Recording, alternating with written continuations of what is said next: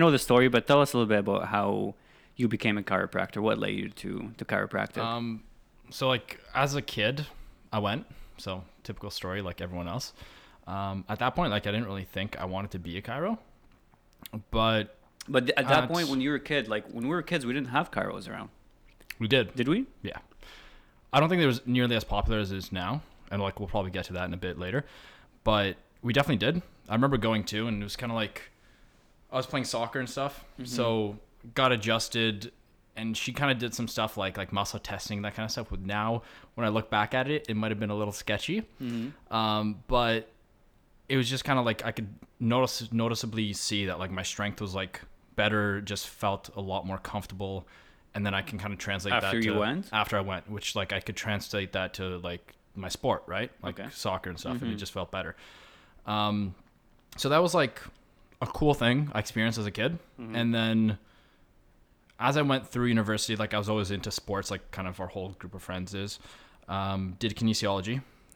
Through that, I got an internship being uh, athletic trainer, like a athletic therapist kind of thing At UIT. at UIT with Yeah. the varsity team. And Shout out to UIT. shout out to Ridgebacks. Yeah. Um, Once a Ridgeback, always a Ridgeback. always. Uh, so yeah, did that and like that was really cool environment. Like I like treating the athletes and just being with kind of like a sports team. I guess like you know I couldn't make it pro, so uh, that was my closest shot to being with the team, right? Yeah. Um, so I like that, and then I applied to be an athletic therapist and a chiropractic also. So like got accepted to chiropractic and went with that. In England. Like I always, I always kind of once I got to UIT, I always kind of like had that in the back of my head, like that's what kind of what I wanted to do, but like I never really thought I would get there. Mm-hmm. I guess like you know I just had lower expectations than I did.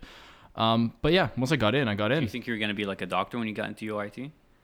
no, No. no. But then again, like So your dreams weren't uh, shattered No. entirely. no, no, not entirely. No, like but like most of us. That's the yeah. thing too. Like I always thought, um, I like applied for physical education too, like uh, to be a teacher and stuff, right? Oh, yeah, yeah, yeah. Because like I was back to like the sport thing. Like I wanted to Mm-hmm. be a gym teacher, like even like a coach, like like good old Harvey that we had, right? Oh, Like yeah. Take the team to like Lhasa or something, right? Um, but yeah, I got accepted for chiropractic in England and uh, took it. Bournemouth. Bournemouth. Yeah, and then did an internship with the uh, EPL team. Yeah, which was Should a definitely plug sweet that. gig. That was a sweet gig. Yeah, so I worked at like the academy under 21 and then Mm-hmm. with the first team too. So there was that like that first day I went in there um, before like their practice. They would always come in and get like treated, whatever, right? Physio or Mm-hmm. chiro was there and stuff. Um, and Boruc walked in, like the Polish national yeah. goalkeeper, and like I was fangirling hard on the inside. You look, let me adjust Um, your bag, sir. But uh, yeah, we were just like chatting in Polish too, like which Wow. like I I kind of brought it like I saw him right away and I said like dzień dobry, which is like hey in Polish. Mhm. Like, hey, I- I'm also Polish. Let's Yeah, that's exactly what I was trying to like Yeah, nudge yeah. at him, right? And then yeah, we just like kind of had a solid like ten minute conversation with him, which was pretty Cool sweet. Oh yeah, oh yeah. I don't want to, you know, this is on. Uh, Yeah, it's- live, everything's off the uh, record. Don't yeah, worry. Yeah. yeah. But um, you know, yeah, he's so at that point I think he just retired from international duty. Mm-hmm. So like you could tell he was kind of like Mailing it in. more or less. yeah. He listens. He's a big, sh- big fan. yeah, yeah, so, big fan. Yeah. yeah. yeah, but more or less, yeah. So did you notice like at uh, so were you doing chiro there or athletic therapy mostly? In, No, in- so that was- in uh, Bournemouth. so that was part of the chiropractic co- like college like that was in my last year so in the last year we do like an internship like a residency kind of program so we did like business classes and like other kind of stuff like that but we mainly already knew like diagnosis and treatment and all that kind of stuff so we did a full year from like july to july or something in clinic um, and during that time in our clinic we i also did that athletic therapy or Yeah. sorry, the AFC Bournemouth uh, internship thing. So that was based with a chiro. So like that was specific to chiropractic. Right.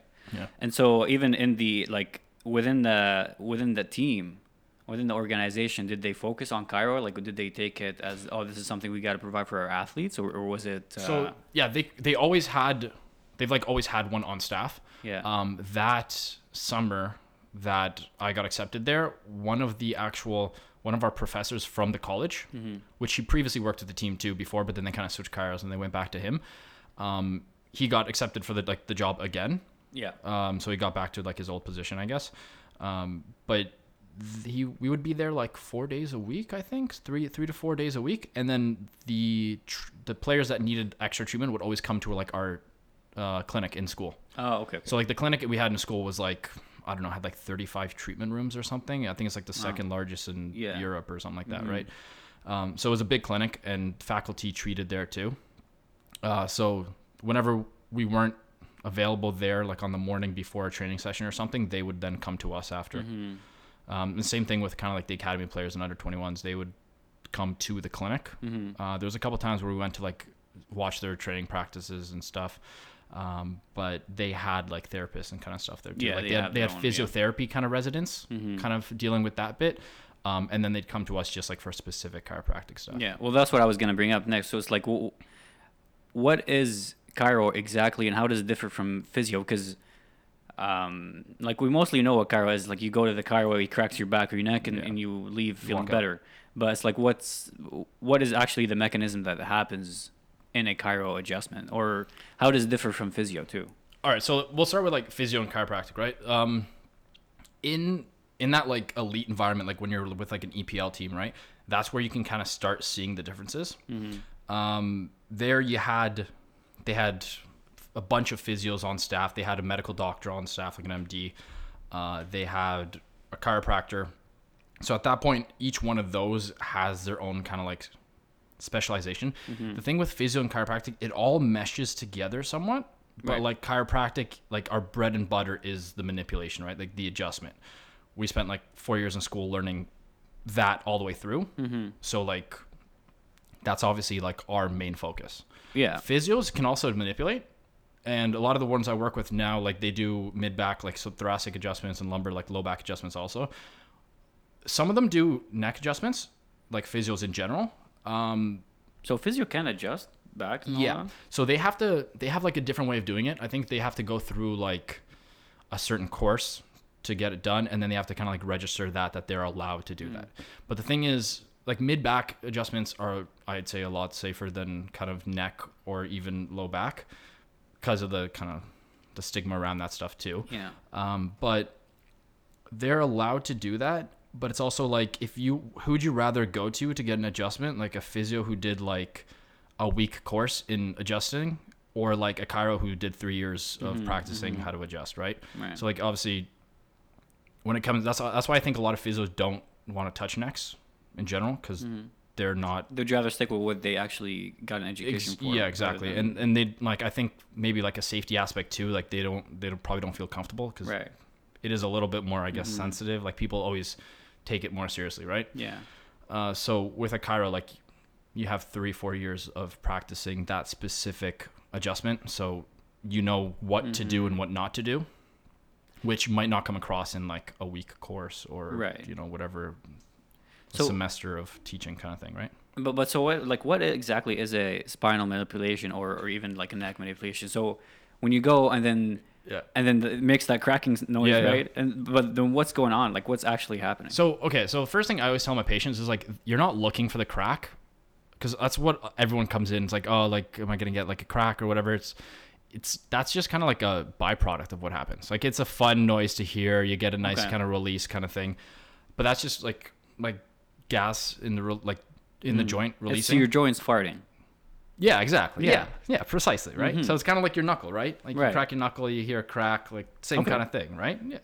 So So it's gas. The the crack is gas, or is that the it's like that's the theory like behind it like it's gas being released in the joint it's like a kind of like a vacuum and then it Air pops or something? Okay. yeah um what the adjustment actually is is we call it like high velocity low amplitude so it's like a quick thrust without too much power it's all about like speed right so you obviously don't want to put too much power in because like you're just going to start like shearing joints too much right and like you cause more damage than Yeah. you don't so you do really quick impulses what it does, it basically helps open up a joint and allow it basically to restore its normal range of motion. okay. So that's like the main premise behind it. Like you just want to, if it doesn't move, you want to make it move. Basically, I can summarize my whole job into like two two lines. Mm. If it doesn't move, you make it move, and it's supposed to move. You make Right. it move. If it moves too much, you stabilize it. Okay. That's basically our whole job in Mm-hmm. a nutshell. Um, so if it's if someone's got a lax shoulder or something like la- too much laxity and it's not stable, Yeah. you're gonna give them a bunch of exercises to do to stable that joint. Yeah. Same thing with low backs, right? Um, back to the adjustment though, there's other like neurological effects where like it helps with kind of like reducing nociception, which is like your pain response. Um, that's based on the kind of like the pain gate theory. I don't know if you've heard of that, No. but it's- kind of similar to what like uh, how tem- tens machines Mm-hmm. are are used for. Your brain sends a pain signal, or like your body sends a pain signal to your brain, right? If you put on like those pads in a tens machine, Mm-hmm. it kind of gives you a second impulse into the muscle, and then that impulse goes to your brain. You feel that sensation, which then blocks out the sensation of pain. So it's like a pain gate, right? Oh. So one stimulus closes the gate for the pain Mm-hmm. stimulus, so then you stop feeling pain and you start feeling another one. That also kind of happens with an adjustment. Also, um, when you adjust through, you start getting a sensation of like you get a stretch uh, response in the muscles around the area, Mm-hmm. which then sends a signal to your brain. It helps relax the muscles around the area also. Yeah. So like if someone got a low back spasm and you adjust their low back, it'll help release a bit of that spasm and get joints moving Mm-hmm. again, right? And then in the same sense, it'll help decrease pain by that same kind of pain gate theory, right? It has Right. mo- more sensation coming in to the brain based on what you're moving there, and then it kind of helps block out the pain reception. So is th- does that mean that chiro can be only a permanent treatment and not a uh, sorry a temporary treatment, and not a permanent one, or it can be both? Because when you're saying like manipulating um, joints and then that leads to pain, right? Uh, Pain management is that Yeah. pain management, or are you healing the the problem? A bit of both. So manipulation can be kind of like a temporary fix, for sure. Okay. Um, every case is different though, right? So you sometimes you know you'll have a patient that comes in one adjustment and then after they feel great, right? And like they don't have the problem come back kind of thing for quite a Yeah. quite a bit, right? So at that point you can kind of say then that's like a permanent fix kind of thing, right? Mm-hmm. Um, but others you get one adjustment, but that's obviously not enough to kind of fix the problem, right? So that's why a lot of chiros do like soft tissue work on top of that and stuff. So they help relax the muscle because sometimes the adjustment just mm-hmm. isn't enough to keep mm-hmm. going, right? So we do a lot of other stuff, like especially like kind of if you're in the sports field, you do a lot more things on top of just the adjustment, right? People have realized that the adjustment is great, like it for a lot of people it works like wonders, mm-hmm. but there's a lot of stuff that you can add on top of that that Right. like will definitely help prolong or like increase basically your recovery. So when, when you mentioned that sometimes the a patient comes in, you you treat them and they're feeling great and so perfect, that's it. But sometimes they have to keep, keep coming back, and I think that sometimes gives people a perception that chiro is a scam because they keep telling you They to come to back keep and coming come back. back, right? Yeah, Right. exactly. So like most people's goals as a chiropractor should be like it's a bad business model and that's where like the the issues come in, right? Mm-hmm. Is like you're I like to see my pe- my my patients as little as possible. So basically it's it's more of like an ethical approach, right? Mm-hmm. And I do that by like obviously within the first few weeks of the injury or whatever condition they have, you kind of want to bring the treatment numbers pretty close together so they can get the most out of the treatment, right? You don't want to have long gaps in between. Yeah. Um, but then as the treatment goes on, you just kind of start branching away and like farther apart, bigger gaps between the treatment, right? Right. Just to kind of one, you don't necessarily, you probably won't need that at that point if you've already started like getting down the healing process. Um, but also like a lot of that is giving patients like exercises, home exercises to do Right. to help strengthen that. Mm-hmm. And we kind of, I think we talked about this like before, right? The treatment plans where people then, people are really busy in their lives, right? Like everybody Yeah. is. A chiropractor will tell you a couple exercises to do, and You'll ignore them. exactly. So a lot of people tend to do that. Mm-hmm. Uh, a lot of people, so it's not like the majority. A lot of people actually do take your advice. They go through with it, right? And they kind of heal themselves as they go, right? Through their own exercise and stuff. But a lot of people don't. So that's why maintenance care is important because for those that are too lazy or just don't have the time to go through their proper like exercise routine and like what they actually need to to help themselves in their Right. specific condition.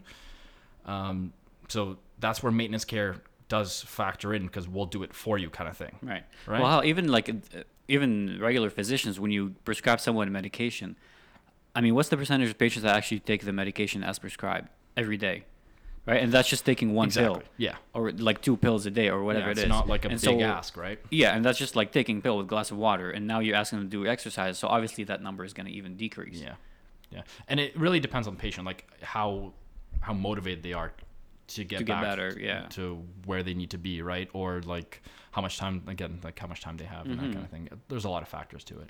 So, but that's what I don't get is it like when people give um, chiros a bad rep because they ask people to come back, but I mean doctors do the same thing sometimes. The, um, physios do the same thing. Yeah, I It's like, oh, come back and see me. Come back and see exactly. me.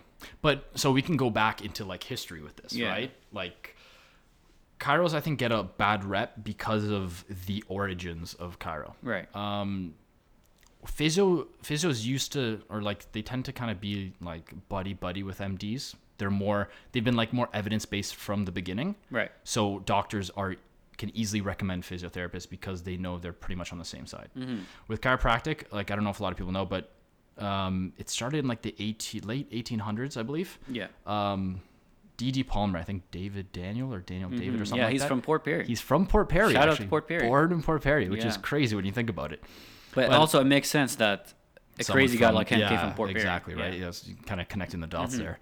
Um, but the origin story is he was working at a school, I believe, somewhere in the states, and there was a deaf janitor that came in. So DD Palmer was actually a magnetic healer to begin with. All right, so I don't really know. Mm-hmm. So he's a bullshit artist. yeah, I- exactly. You Yeah. can take that kind of from the start, but he adjusted so he was kind of like already studying manipulation that kind of stuff and he adjusted this janitor's neck and his hearing came back But so, uh, like, this guy was learning manipulation or adjustments on his own. Like, since he's the founder of, of chiropractic, Yeah. that means like there's n- nothing for him to rely on before that. exactly So who was he adjusting? Like, what's he doing in his I- spare time? I think one of like I think his fir- one of his first patient. I don't know if it was the janitor actually was his first patient, but like one of the first patients was that janitor. and he's like, hey, And come he's in, like- let me try this. Yeah, and then he's like, "Oh, this is like clear. This works. Like, let's keep this going, right?" Mm-hmm. Um, and then from that point, his son B.J. Palmer, Hilarious. hilarious, Yeah. um, then kind of took it into more of like a marketing thing, and then made it so much bigger. Like, I think there was even like somebody wrote that like he kind of like started taking over the school that Mm-hmm. that D.D. Palmer started, and then kind of putting it on his own kind of like belief system into it, right? So that all started with like their main belief st- system was on innate intelligence. So it sounds weird, but the whole principle kind of behind it is that your body has like an innate like intelligence flowing through it. So, like your organs, your muscles, everything, ha- everything. have their own intelligence built and in. the way the way that travels through is like your nervous system. okay. So if you have a joint in your spine that's blocked and it's like blocking a nerve or irritating a nerve, Mm-hmm. your innate intelligence can't flow through that spine nerve, which then innervates, let's say, an organ like liver or something, right? okay. Because of that, then you get like liver cirrhosis. So, okay, aside from the from the term that they use, the intel- innate intelligence, Yeah. uh, blocking a nerve, in reality, like based on evidence, does it not actually lead to to worse um, complications or medical conditions, or is that all not true? So there's nothing in research that actually shows that like that kind of the subluxation complex is what they call it. like the subluxation is the joint restriction that that actually causes any kind of actual like conditions like that chronic illness yeah exactly like yeah. more like visceral kind of illnesses right Yeah. so based on like BJ Palmer kind of his theories he said that like by adjusting you could cure I don't know, like diabetes or something, Right. or like cure cancer with Mm-hmm, an adjustment if you targeted the right nerve, kind of thing, right? That's just sounds wacky to begin with, right? And then they started on that whole premise, and there's some chiropractors that still kind of believe in that innate intelligence, Mm-hmm. and that's where that bad rep comes from. okay, So and so uh, yeah, because it started, it was founded on BS, exactly, but but so was regular medicine at times. I mean, don't get me wrong, medicine is like such a broad field that some parts of it were legit from the beginning, some parts of it were BS, but when medicine started, the most most of it was BS. They were giving like ostrich eggs to people, and, and they're like, uh, "This cures you. And if it doesn't cure you, then you're the problem, not the medicine." Exactly right. Right. Yeah, they would literally tell tell I mean, patients that it's, most of medicine work, was based on BS. It wasn't until like um, the 20th century, I think, that randomized controlled trials were actually starting to uh, starting to, to be the difference. common, yeah, starting to be the, the golden the gold standard. Exactly right, and so that's that that philosophy started, and then everybody that went to that kind of that part of like through that system then grew up on that philosophy, right? Mm-hmm. Right. So there's a lot of people that still believe in that, unfortunately, Mm-hmm. and that's where that whole anti-vaccine thing comes from too. So I'm sure you've heard of that. Like yes, how people yeah, are, because people say, "Oh, chiropractors are BS artists because uh, they're against vaccines and they're yeah so they they think that innate intelligence can save you from all these illnesses and you don't Right. need a vaccine right Right. so the psa to everyone if your chiropractor tells you not to have a vaccine like Yeah. run in the opposite direction. Yeah, but here's the thing: like, if you're gonna, if you're gonna go to a chiro, and he tells you that he can cure diabetes if he adjusts your knee or your back, or whatever, hey man, that's on you. Okay, if you believe that, like, some people are gullible right? I don't know. I like a lot of a lot of that is like a scare tactic right it's like if you if you don't come to me three times a week Mm-hmm. to reduce this subluxation that you have then like you know like down the line your Right. condition might worsen and Mm-hmm. like you could die and like people hear that and they automatically assume like oh this guy's a doctor like i should listen to what he's saying right so yeah that kind of took the whole profession down the wrong road right, um, and now that research is becoming a huge thing I, I think generally like everywhere right? Like research mm-hmm. now is kind of shedding light on a lot of different things. That chiropractors can now finally focus on like what we're actually supposed to be doing. Mm-hmm. And i feel like a lot of chiropractors need that extra kind of like oh we do this we do that like just to kind of boost themselves up. But we can go into like just low back pain alone. Like if mm-hmm. if chiropractors we'll go into studies and stuff but if chiropractors just focus on low back pain that's it we'd help the world a lot like uh, the Lancet, a medical journal, it's like one of the oldest journals. It's a really reputable source, right? They brought out a series of on low back pain alone, like a, a couple journal articles, basically. Um, that now, I think this came out last year or might early this year, I believe. I think it's early this year that low back pain is a global now leader in disability worldwide. fuck, Exactly, right? Like that's low back pain. Like in 2016, I think it was, uh, 2.6 million people went to the emergency room in the states just for low back pain, that's insane. and 60 of those, like 60 percent of those people, which is like over one 1.3, 1.4 million, got opioids for their pain, Right, and then Right. that just cycles out of control, right? We kind of all know where that's going. Um, so if you just focus on that alone, like the chiropractors can help a lot in that. I think in the states, the like the economic kind of burden that opioid crisis has done is like eighty billion dollars or something, based on like loss of productivity in work, um, basically surgeon costs and that kind of stuff, like doctor costs, uh, addiction treatment costs, socioeconomic costs, like all of that together is like somewhere in like the 80 billions holy. if you factor like all that stuff in. Obviously, that that can't be like it's not like a perfect number because that's a lot of a- estimates from everywhere. But in the states, I think that's like the states alone. That's from like one of the national health societies in states. I think they, they came out with that that number. because I think even the people who argue against chiro would agree that the the opioid crisis is actually a legitimate thing and it's Oh, like yeah. it's taking over. Yeah, and I think it is like, I think I, I saw a stat where it was like four out of five, um, op- like people that were addicted to painkillers like opioids or whatever, then went on to try like heroin or something, or got into like harder drugs, like as in like it is a gateway drug. Gateway, yeah, Yeah. yeah. So I used to work at a pharmacy, and then we had uh, we had a methadone dispensary too within the pharmacy, right? So for people who don't know, it's for recovering heroin addicts.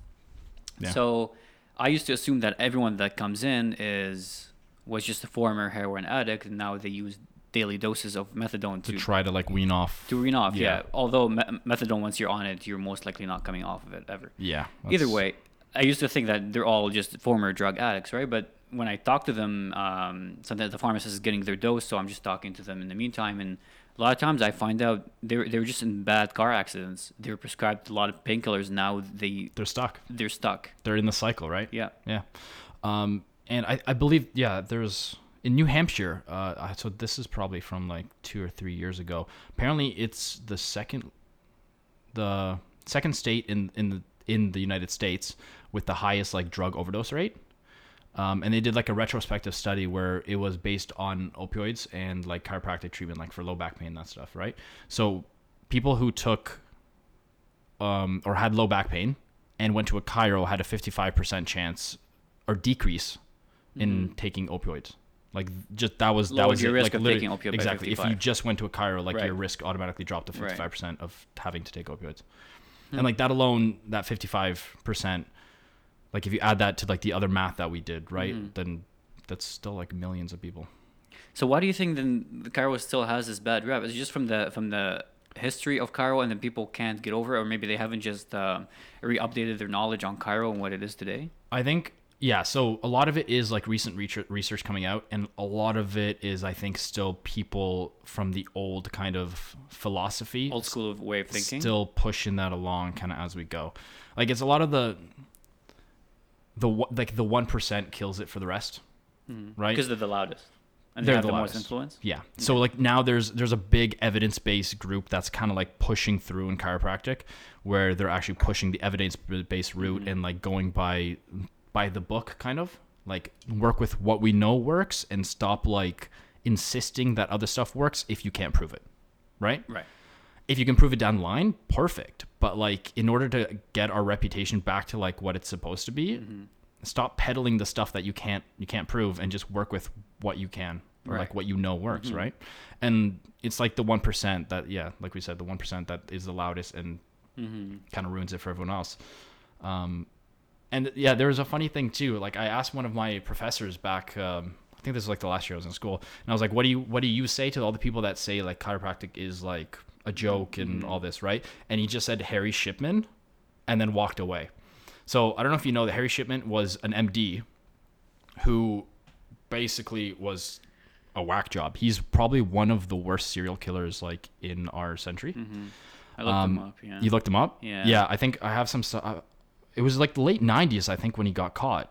Um, so yeah, in the late '90s, he got caught for ch- killing 15 people, right? Patience. Patients. Yeah.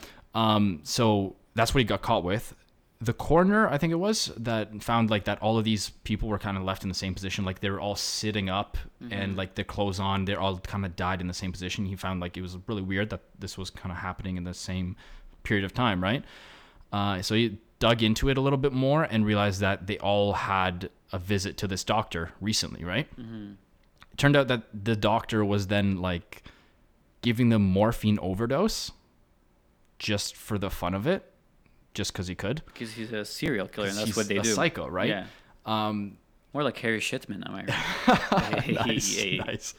Um, yeah. So the worst thing is he he then went back and like started basically writing bullshit in his patient notes. Like he would go back and change it and say that they had a diagnosis of like something, Something like cancer, what he gave them. exactly, and he was giving them pain relief, right? Um, and then a lot of these patients or like the people that died, their families would be like, "We never knew that they had this condition. Like, how, Right. nothing was wrong. How do like how could we miss this, right?" Uh, so they kept digging in deeper and deeper with that, and they realized that he, he was obviously not smart enough to be an MD because every time he changed the records, it showed the date of when he adjusted the record, like the medical record. Like you so could he just didn't know how to use a computer. I guess so. Yeah. So like you could literally see when he last last Mm. changed the record, right? So they went back to that and then he got charged for 15 life sentences for those 15 people. But then they went through an audit of like his actual patient notes and stuff and they think he actually killed like 230 people Holy over a course of like 24 years of like his Christ. doctor career. Jesus Christ. And that's a doctor that you're going to for like, hey, like my head hurts, can I get like a pill, right? Or like Mm-hmm. I have the flu, can you help me out? To be fair, that's a very extreme example. Oh yeah, hundred percent. Yeah, Like that's not. but yeah. that yeah. So that was just one of the things. He's like the one tutor I had, right? Mm-hmm. The professor. He was just like, yeah, that's like the one thing, right? Like Mm-hmm. it's the worst one percent that ruin it for everyone else. Right. Because there are also a lot of, uh, I mean, maybe not doctors that are killing people, literally 200 patients, but there's also a lot of them who are lazy and just like, here's the painkillers, here's painkillers, just take this, take opioids. this. That's how opioids started, Right. right? Yeah. So yeah, here's here's the strongest painkiller we mm-hmm. got. But we can't go ahead and say that medicine is BS because there's a very small percentage of them that are not doing their job properly, or they're, they're, yeah. they're spreading false information or giving uh, unnecessary prescriptions or anything. Exactly. Or they're they're just not like they're doing their job. They're mm-hmm. just not going deep enough, I guess. Yeah. Right? Like they they should know the risks of associated with opioid like mm-hmm. prescriptions. And they should probably restrict that to like a certain population that you know excuse me, other things don't work, right? But But we can't we can't paint everyone in the same brush. Is, is Exactly. exactly what we're trying to say here. Yeah. Is like you can't say. Uh, I hear this all the time. It's like you go to a doctor and your doctor wasn't that good. Like oh, doctors are just like uh, you know they don't care. Blah blah. blah. It's like no, no that, that was just the, Yeah. the one guy that you went to. Same thing with the Exactly. chiro. You go and he tells you, hey, Perfect, I yeah. can literally put your uh, your leg back together and like no. yeah, I can fix your no, fra- fraction yeah. one in one yeah one adjustment.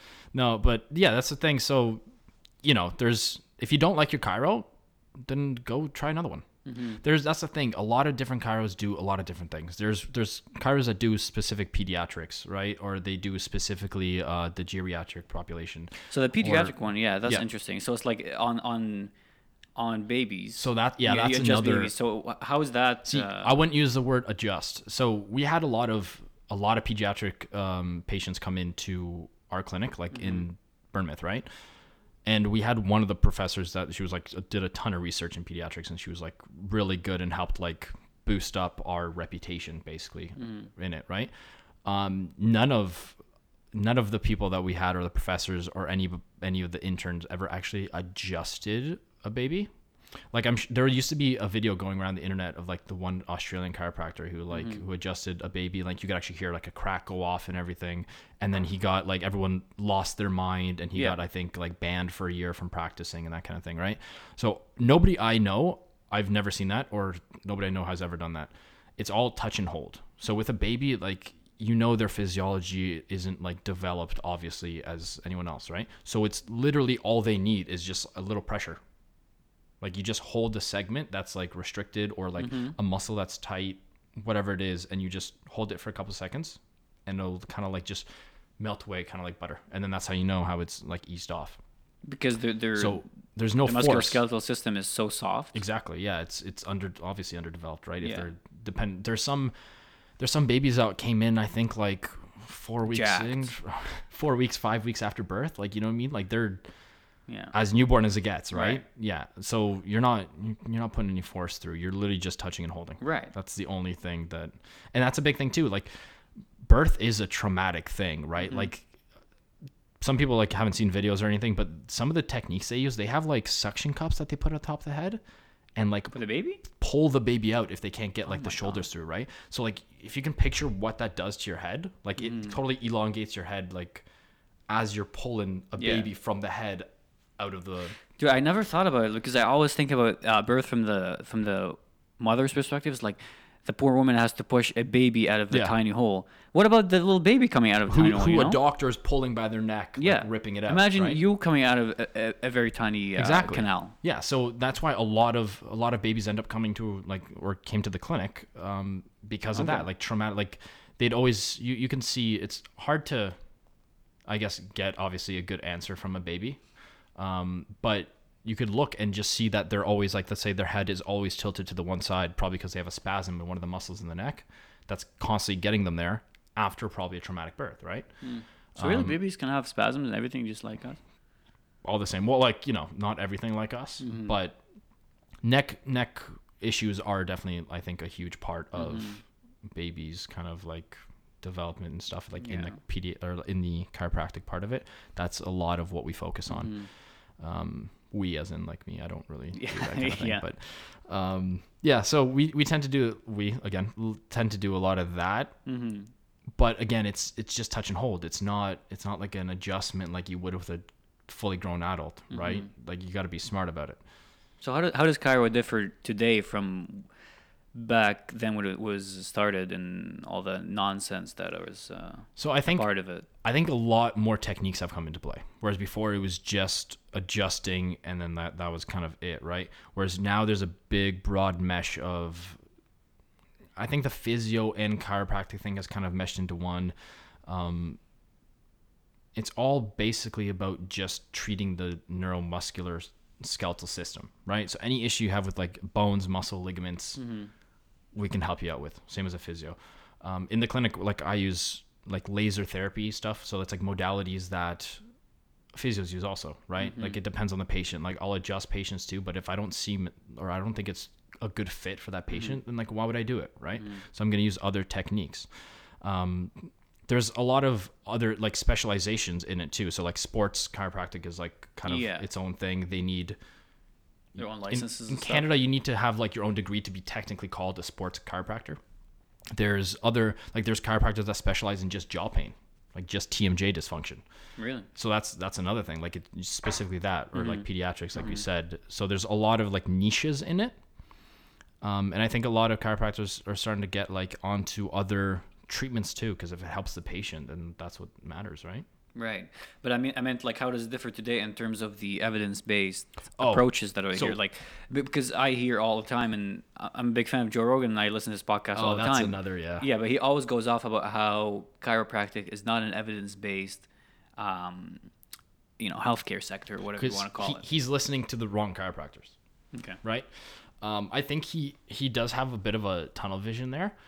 He had that one I forget what her name was, but she was like Yeah, I think she was a journalist. Uh, I'm not. I'm not too sure. and like her job is. journalist I think is used like lightly. I think she just wrote blogs and stuff. Okay. Like I don't like I'm pretty sure I looked this up before and like I have she a blog. What are you saying? yeah okay yeah fair enough you're a journalist now. I, I am a Yeah, journalist. You are a journalist. So she looked up the origins of chiropractic and just used that through her whole defense of like how chiropractic is bullshit, basically. Right. She took that one thing and then didn't look at any new research or any new evidence. Um, and I, I'm part of like a evidence-based group, kind of like on Facebook, and they have tons of chiropractors there with constantly posting new research and stuff, which like helps the profession too, because you learn a bunch of different things, right? Um, but there's a couple guys on there that are just geniuses basically right? Um and all of them like there's a couple that have been saying that they they've been like emailing rogan to like get them on their show because like i'll give you the facts like I'll, I'll cite you the paper that shows that we help with this we help with that we help with this. Right. And like they've gotten nowhere right or there's other um podcasts where he's talking with like fighters mm-hmm. and if they mention that they go to the chiropractor he'll like mm. he'll be like oh yeah like- okay and then he'll just right away he'll just like change the Right. topic right Right. it's like he doesn't give it the, the light of day, I guess, based on that one podcast he had or mm-hmm. his own personal experience, right? Which is weird because he, he does seem to be very open-minded. Exactly, which is weird because But he- so, but I don't get why he's not being open About- about, about this about particular. everything. Yeah. But then he had his one, I guess, bad experience with with it, and then he just sticks to his guns on that one. But, And so what I noticed, and I'll I'll probably link this video in the description, but um, what the lady was saying too is that she was always mentioning and citing um, the BS artists that started the chiro, so the Palmer guy, Mm-hmm. Yeah. and also the ones that cl- claim that they can cure diabetes and whatever else you have. Yeah. But she never talked about the ones that are just like, no, this is exactly what I do as a chiropractor. I I adjust backs. I help with this and that, and that's it. I don't claim to be uh, a healer of anything else. She never really mentioned No. any of those. She No, only no. mentioned the crazy ones. and that's kind of going back to what I said before, right? Even if chiropractors just focus on low back pain, we have a huge population to work with. Right. Like it's the leading cause of disability in the world. So even if we just focus on that one thing, like we'll still help a majority of the population. But do you think that chiro sometimes may have that chip on shoulder kind of thing, where it's like, no, I have to do everything because that's I, I guess like obviously you as a profession like you don't want to like just lower yourself just to like low back pain. yeah, Like you can do a lot of good that you know you can do, right? So like mm-hmm. why just limit it to that? But then people take it to the other extreme and say like, "Oh, hey, I can cure diabetes now." right, And they don't stick within the guidelines or like their mm-hmm. scope of practice, right? right. So would you say that these are some myths and misconceptions about chiro? Like that's my favorite question to ask people who come on. It's like, what are some myths about your field that everybody believes is true, or most people believe are true, but you know based on your education that this is not true? Um, one one of them is like once you start chiropractic, you have to keep going. That's kind of like that's a myth. You don't have to. Like Right. you, you just Once you yeah, when you go once to a chiro, you don't. And he tells you keep coming back. You don't exactly. have to come back. There, like, there's been stories that people like chiropractors have, have told their patients that they've come in like three times a week for like a year. Mm-hmm. Like that's that's insane. Like, why would you keep going after? just because he told you to, or she yeah, told you to keep. like if you're not noticing a benefit after like a month or something Mm-hmm. of constantly going, why are you still going for 12 months?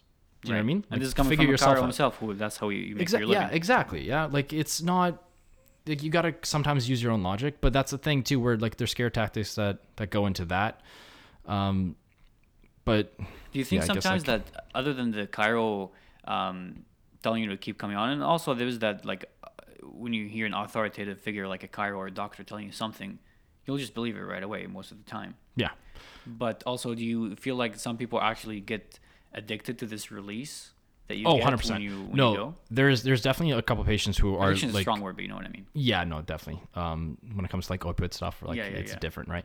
Um, some people come in just to start feeling better. Mm-hmm. That's all it is. Like everybody has like an ache here and there throughout their day. If you're sitting at a desk for eight hours a day, like Mm-hmm. that's your job, like your posture is probably shit. It's true. It's so rare for anybody who has a full time schedule uh, not to have aches. Yeah, exactly. a- Like- as a part of your daily life. Yeah.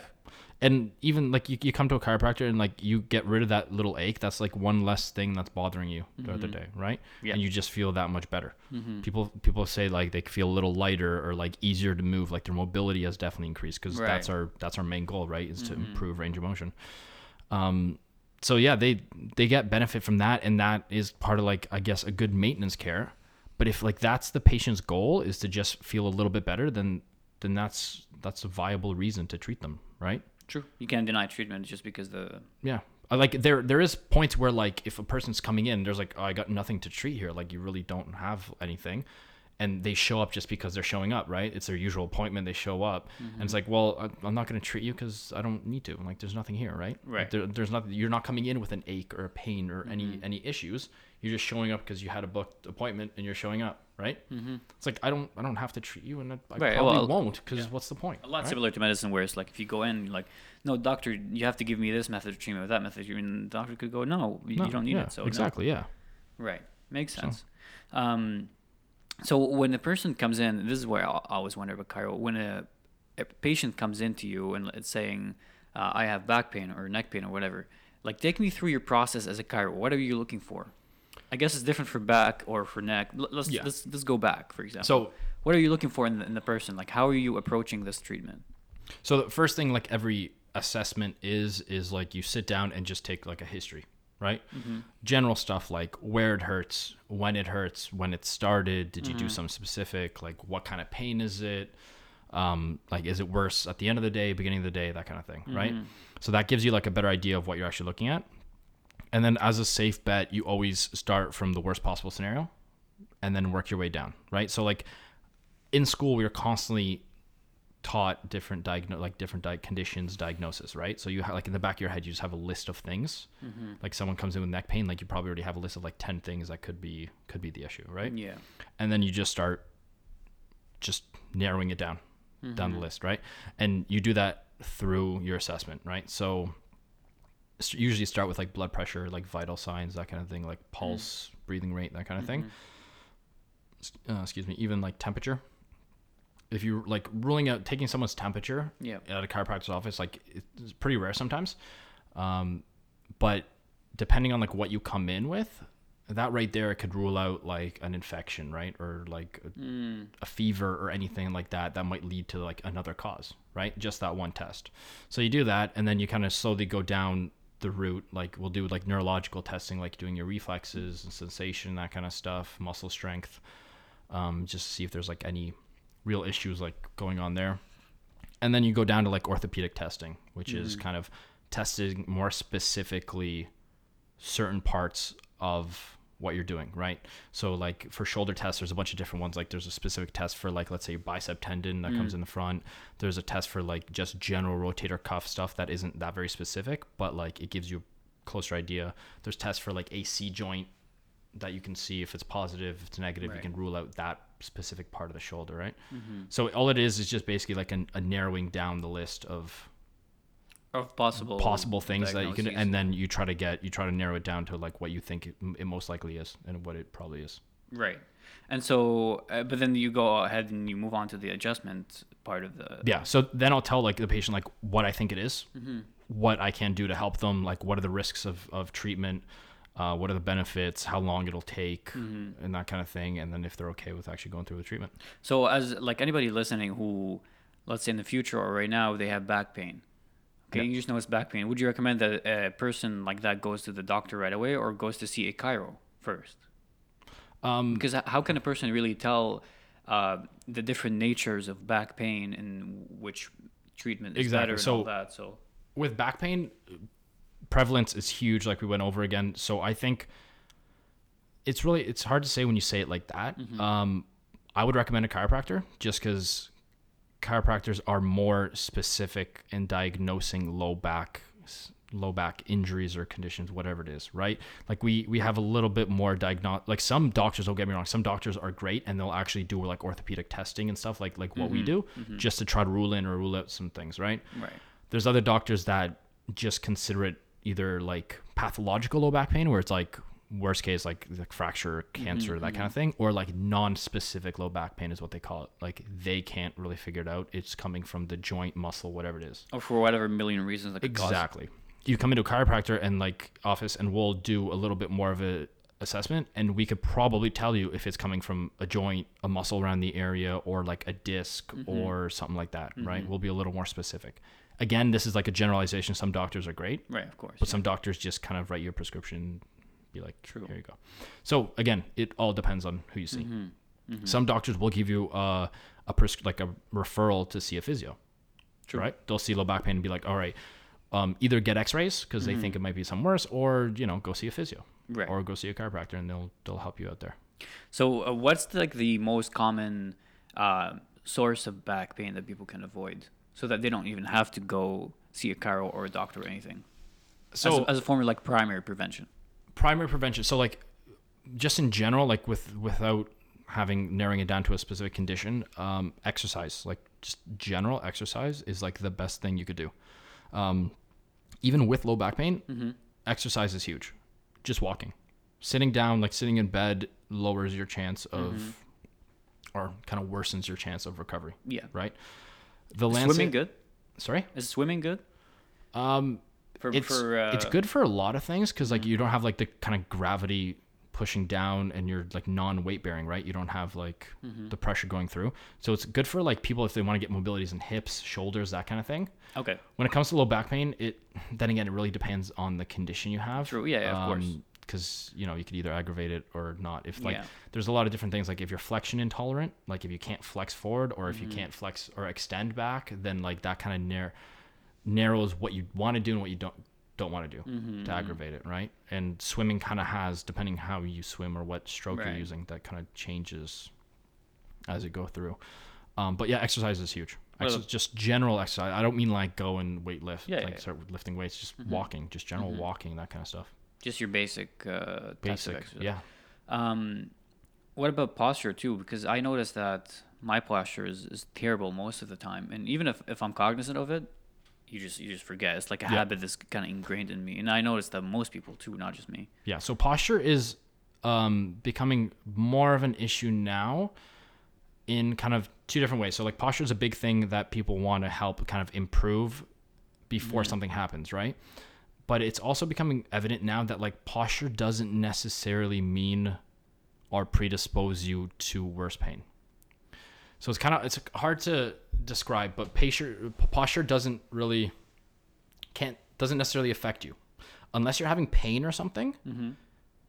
and that's affecting your posture or like the- that's the leading cause of it then you kind of want to fix your posture to help recovery and that kind of thing right? But if your posture is pretty bad but you don't have any associated pain or anything then that's probably just the way your body's built. You know what i mean? So some like it all depends on on the person. Some people have like a pretty big lordosis or kyphosis so that's kind of like the curves in your back going right um, to get that, like give them an exercise program that'll fix that or like narrow the curve won't be beneficial for them if they don't have any issues to begin with. But Make sense? Yeah, it makes sense, but it, it kind of goes ag- against what we all Exactly. No, Yeah. but so if if you're saying if I'm a completely healthy individual Yeah.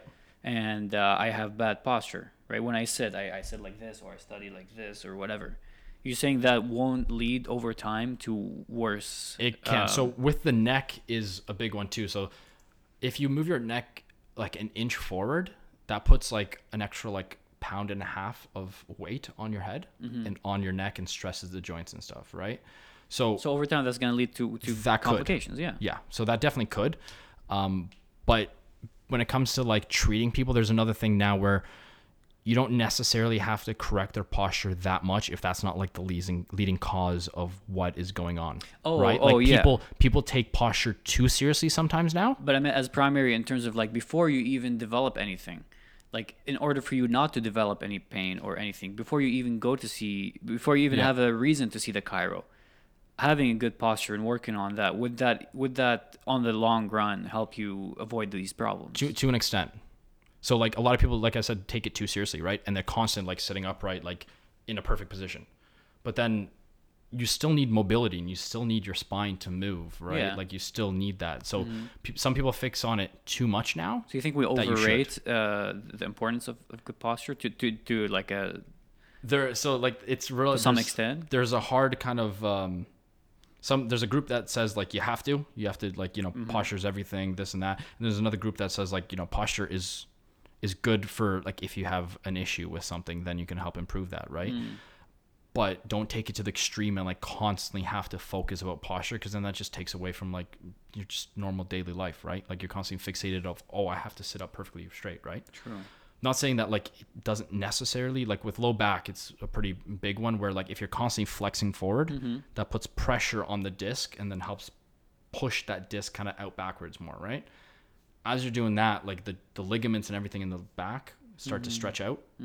And over time then you could have an issue where like you lift something in that flexed posture and then you bulge a disc and then that's Right. when you get like sciatic pain going down your leg or something like that right? So there there's an, an extent to right? There's like there's that perfect middle line where like you pay attention to it but you don't go crazy about it. Mm-hmm. and that's where people kind of take it either extreme one Take or it, the with- other take it in moderation is what you're saying. Exactly kind of like everything in life right, Right, yeah, yeah, like it's that's all true, about finding the the perfect line That's true. I guess if you think about it, in, some ways, it's like you have to stay hydrated throughout the day.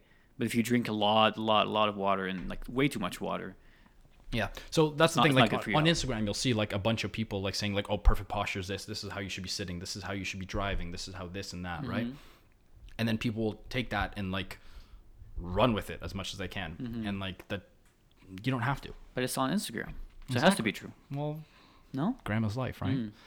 Uh, so, um, what what do you think is the uh, the profession or some of the professions where lower back pain or back pain in general is the most common? Um. Drivers, people who drive a lot. Yeah. Yeah. Mm. So a lot of that exactly that, that like the flex posture in the low back, right? Mm-hmm. That's that's a huge one. I think a lot of I previously had like a bunch of lorry dri- well transport truck drivers. They're called lorry drivers. Lorry. in yeah in England. Englishmen. Um, so they they're constantly driving for Mm-hmm. let's say eight hours a day, depending on the person, like what their trips are. Let's say like they're in a seat for at least four hours, right? Mm-hmm. In that flex position, those ligaments are going to slowly stretch and stretch and stretch. And then on top of that, if they have to unload the truck and move boxes and they're lifting stuff, that's when like that's like the final straw, right? That broke the camel's back kind Mm-hmm. of thing. And that like that last lift could then they feel the spasm go or like the muscle tighten up because it's strained or a disc kind of goes or depending on the population, right? Um, so that's one. Again, like just anyone working at a desk is kind of susceptible to that. Desk that. jobs. Desk jobs are, are rough. Are like probably the most common ones. Yeah. yeah, to an ex- especially nowadays, like 21st century, everything's like technology based, right? Like you're all on your laptops and stuff. Right. Um, to an extent, again, like desk jobs, they may, they they're rough because of the constant posture that you're put in there, and you're in that position for Mm-hmm. extended periods of time, right? So that that again can predispose you, but that's that kind of extreme of you're in that situation for hours on end, right? The rest of the day, if you kind of straighten up or do some sort of exercise to count counterbalance that, then you're perfect. There was like an extreme kind of saying from I think uh, I read a book by like a physiotherapist. I think. Oh, uh, you know Kelly Starrett. Um, no, I think we talked about this. He does like the mobility WOD stuff, like workout of the day and stuff. Anyway, the supple leopard. Do you remember that book? No. No. Okay. Oh, I think it's You're Jacob. exposing my lack of knowledge Yeah, about sorry, everything. man. No, it was just talking Now to people are Jacob gonna know I'm talking this. out of my ass. Yeah. So, um, so there's a book this guy did about like it's like the encyclopedia of like stretching and stuff, right? Okay. Like how to how improve mobility and stuff like that. And in one of his recent books, he actually wrote that like sitting is like the new smoking, Oh, where really? it's like everyone's doing it Yeah. nonstop, and like as human beings, we're meant to move, right? We're meant Okay. to constantly be walking or doing what else, and like now our society is driven into like a seated Sedentary, kind of sedentary yeah. posture or the just position just Mm-hmm. in general, right? So that's a, obviously a pretty extreme kind of metaphor there, True. or It is pretty extreme. but you can kind of see where he's coming from, hmm hmm and maybe down the line, like you know, might get worse. So is that why they recommend when you have a desk job, every whatever 45 minutes an hour you Get up, you get up, you walk, a around, little bit, exactly, yeah. back. And that's another thing too, where like when it comes to smoking, and sitting all day, you then don't have the caloric expenditure, right? So when you Mm-hmm. go home and have the same meal that you usually do, Mhm. you're just storing that on as fat, and then that can lead to then metabolic disorder or stuff like that, Right, right? blood pressure or whatever it is. Everything kind of Yeah, yeah, changes. yeah. So that's where I guess he's getting that comparison from Yeah. Okay. where sitting then just kind of changes Mm-hmm. your lifestyle, which then had to predispose you to a bunch of different things, right? So you think these these professions, and the ones where you have to sit for a really long time, are the ones that are most uh, at risk? I, I think they're most at risk for just in general, like lifestyle conditions. Right. You know what I mean? Like it, it's not necessarily like low back pain or neck pain or stuff, Mm-hmm, but I think you're in you're in more in risk of just general kind of Mm-hmm. unhealthiness. Right. like you're yeah, you got to really counteract that sedentary job Yeah. With like your lifestyle choices after Yeah. work to kind of help balance it out, right? So going back a little bit to the um, to some of the myths and stuff about chiros, we talked about this a while ago. How there's this misconception for a little while where if you go to the chiro and he adjusts your back or whatever, you were at risk of a, a stroke. Yeah. Yeah. So where did that come from, and why? where did that belief come from? But that happened because apparently it had happened quite a few times. By quite a few, I mean like I don't know. There was like two instances where it was like publicly known. I think one of them was like an actual like a model in Britain went to a chiropractor and got adjusted, and she was I think like late 40s maybe i'm not 100% sure now but it was like more publicly known because she was like a figure She's a public figure. exactly um not on instagram only too No. um so that was that kind of brought that to the light too but that's the research has shown now that just because there's an association there it doesn't mean it's a causation right Oh, of course, yeah. yeah so what they believe now is that either a person is already in the process of having a stroke and they come into your office and the chiropractic adjustment kind of just i guess Triggered. triggers or speeds it along a little bit more right um, other research shows that you the risk of going to your medical doctor like your md and having a stroke in his office is slightly more than having a stroke in a chiropractor's office. So you kind of you know you balance it out right? Um, with that like every other kind of recent study that's actually kind of gone through doesn't really support the idea that we actually cause strokes.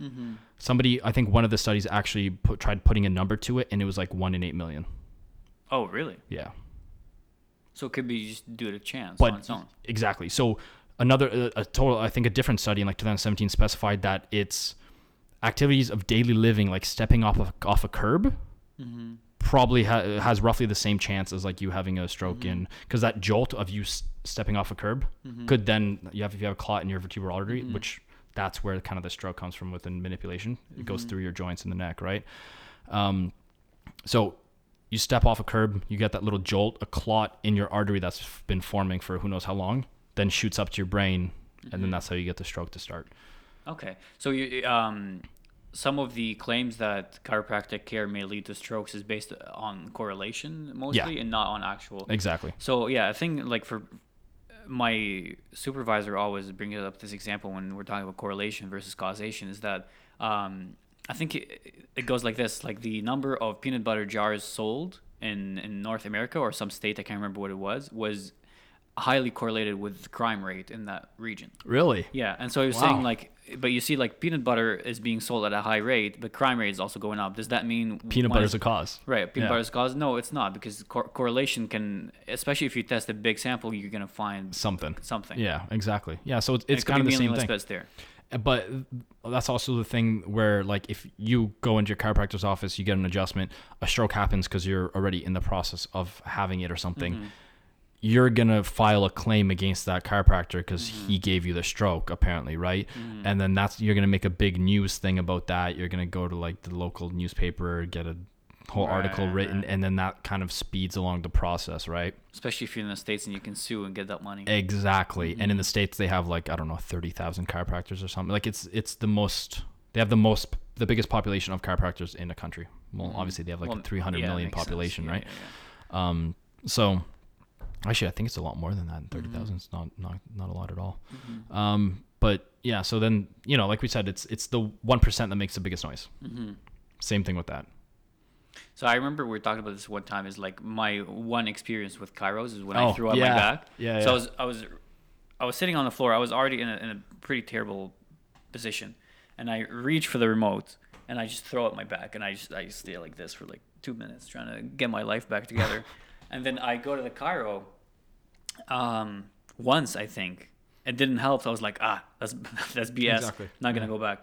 Went to a massage therapist. Also didn't help. I was like, ah, that's that's not gonna help either. That's BS.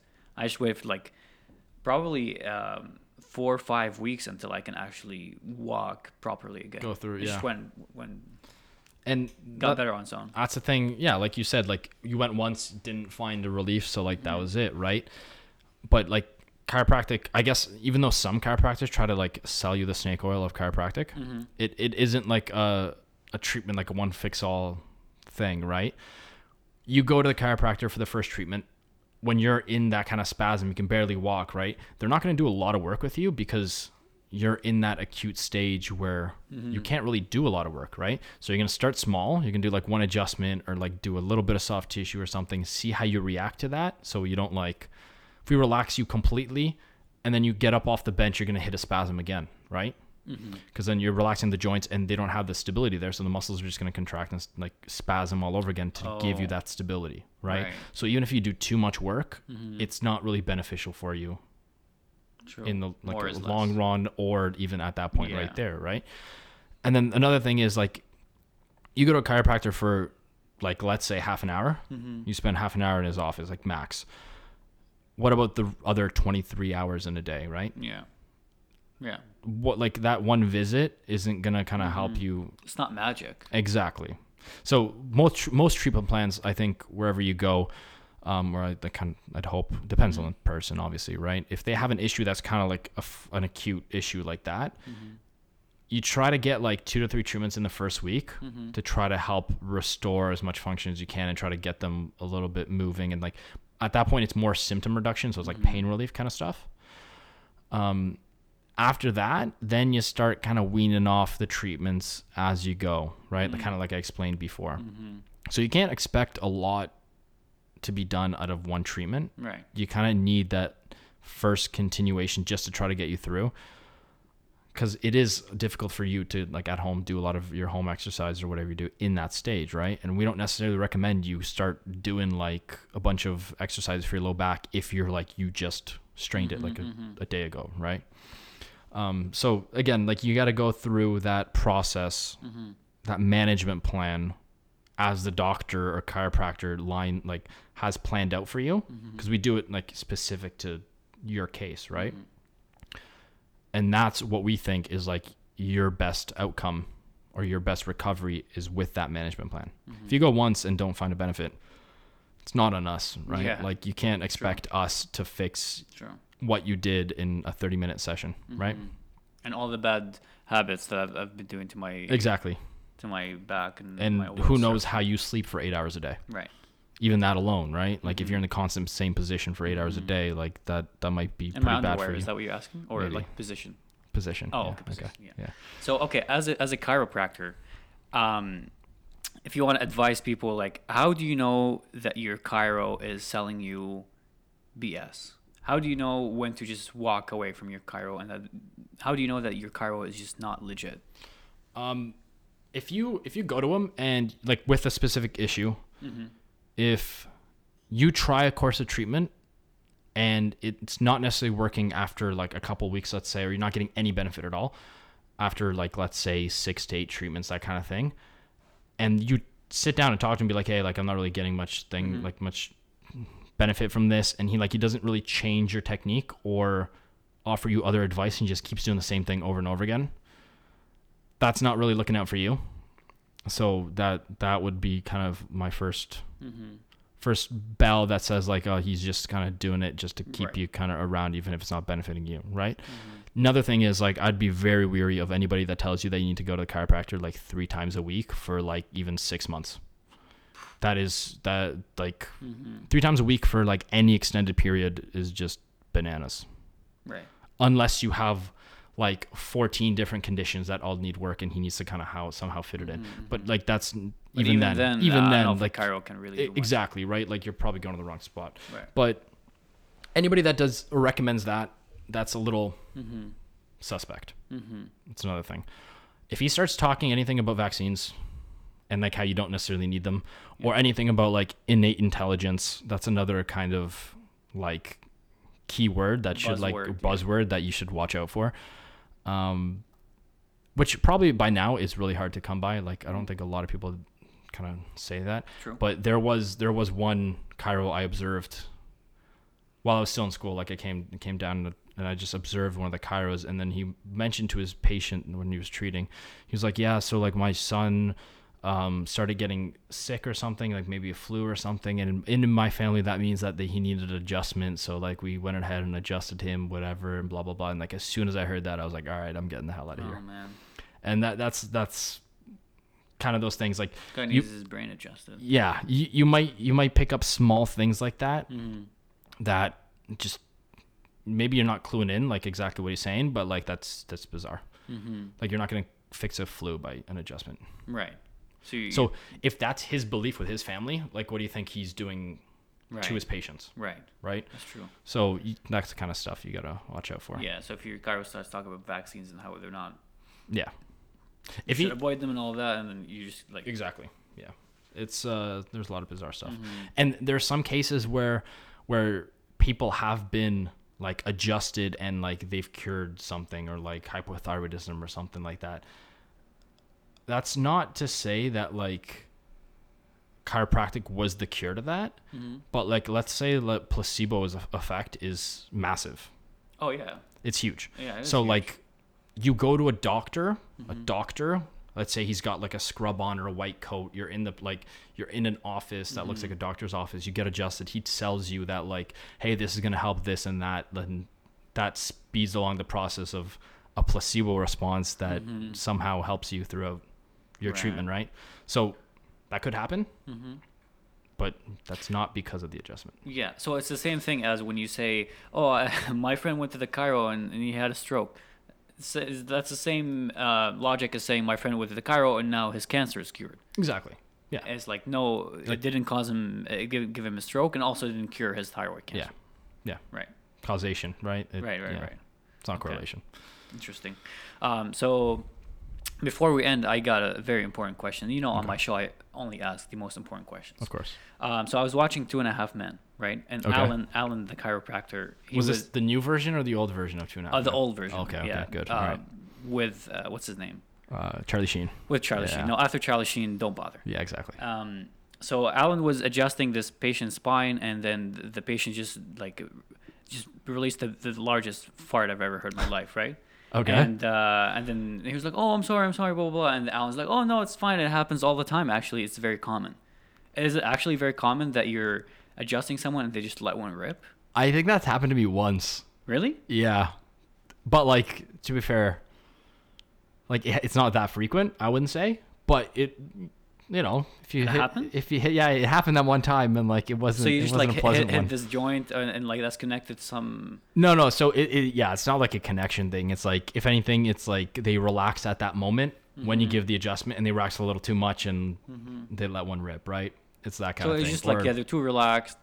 They're in the zone. and then it's a quick little like impulse or something, and Mhm. like it's just like a quick movement, and like you know, I mean, we've all rip. been there where it's like quick movement, right? You're, yeah. you're- or someone scares you really quickly, and Yeah. yeah, Yeah, or like you're sitting on a chair and you oh you, I have to get up right away and then yeah, you know it happens. one know? one you know it escapes. It Sometimes. escapes. It Yeah. escapes sometimes. Okay, great. Uh, anything you want to plug before uh, the clinic or anything? Um. So yeah, I work with uh, Neurochangers in uh, in Whitby. Uh, Mhm. we're at two locations: the Ability Center and on Champlain Avenue. Mm-hmm. Um, like by the 401 in Thickson. So I work there. If you never need anything, then let me know. Mm-hmm. I work with the Okanagan hockey team too, so we're working with like a lot of uh, athletes. Yeah. Um, so if you're athletic too, then hmm give me a shout and you need some help with any sport. You can get happy him a spot on the Yeah, roster. exactly. Is that what yeah? saying? Well, maybe, maybe. Maybe if you play your But cards yeah, right. um, Instagram's Dr. F A J F E R, of Mhm, course, and mhm. same thing for the No Facebook dot. page. No dot in the, in the handle. Oh, actually, no, not in the No, no, Instagram no, one. doctor, no, in the yeah. in the Facebook one, there's a doctor Mhm. with a dot, and then yeah, I can't even figure my own a stuff. Yeah, might as well be. Get it together. Yeah, Yeah. So we'll we'll link all of that in the bio. yeah, sure. Or in the in the description rather, and uh, yeah, that sounds great, man. Sweet. Thanks for coming on. Thanks of course, for doing this. appreciate this. Yeah, definitely.